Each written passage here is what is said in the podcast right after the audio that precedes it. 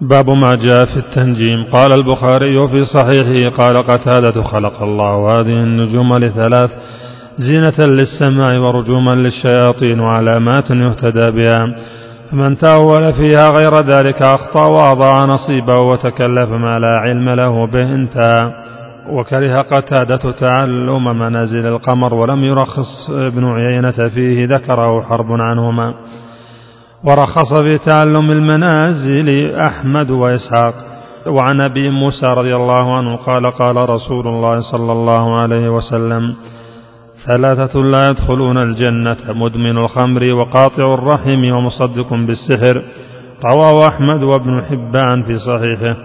فيه مسائل الأولى الحكمة في خلق النجوم الثانية الرد على من زعم غير ذلك الثالثة ذكر الخلاف في تعلم المنازل.